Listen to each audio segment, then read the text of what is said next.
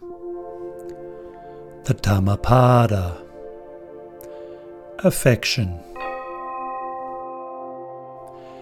Giving himself to things to be shunned, and not exerting where exertion is needed, a seeker after pleasures, having given up his true welfare, envies those intent upon theirs.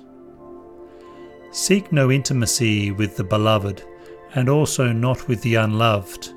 For not to see the beloved and to see the unloved, both are painful.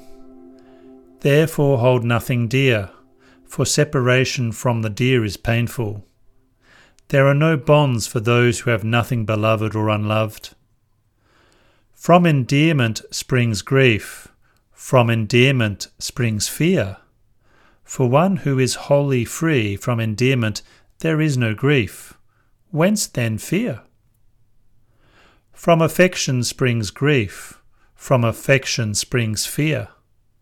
For one who is wholly free from affection, there is no grief.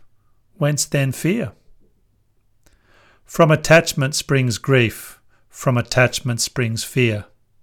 For one who is wholly free from attachment, there is no grief. Whence then fear?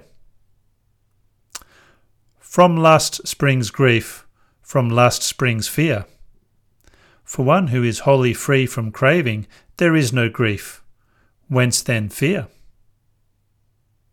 From craving springs grief, from craving springs fear.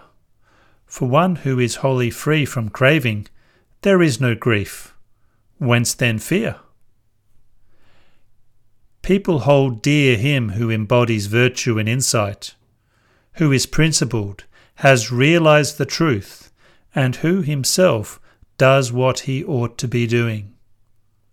One who is intent upon the ineffable dwells with mind inspired by supramundane wisdom, and is no more bound by sense pleasures. Such a man is called one bound upstream. When, after a long absence, a man safely returns from afar, his relatives, friends, and well wishers welcome him home on arrival. As kinsmen welcome a dear one on arrival, even so his own good deeds will welcome the doer of good who has gone from this world to the next.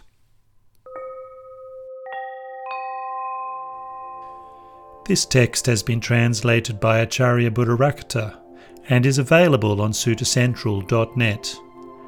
The Buddha's Wisdom podcast is an everyday Dhamma network production. You can find out more about the Buddha's Wisdom podcast and the Everyday Dhamma network by clicking on the links in the description below. May you all find happiness and peace.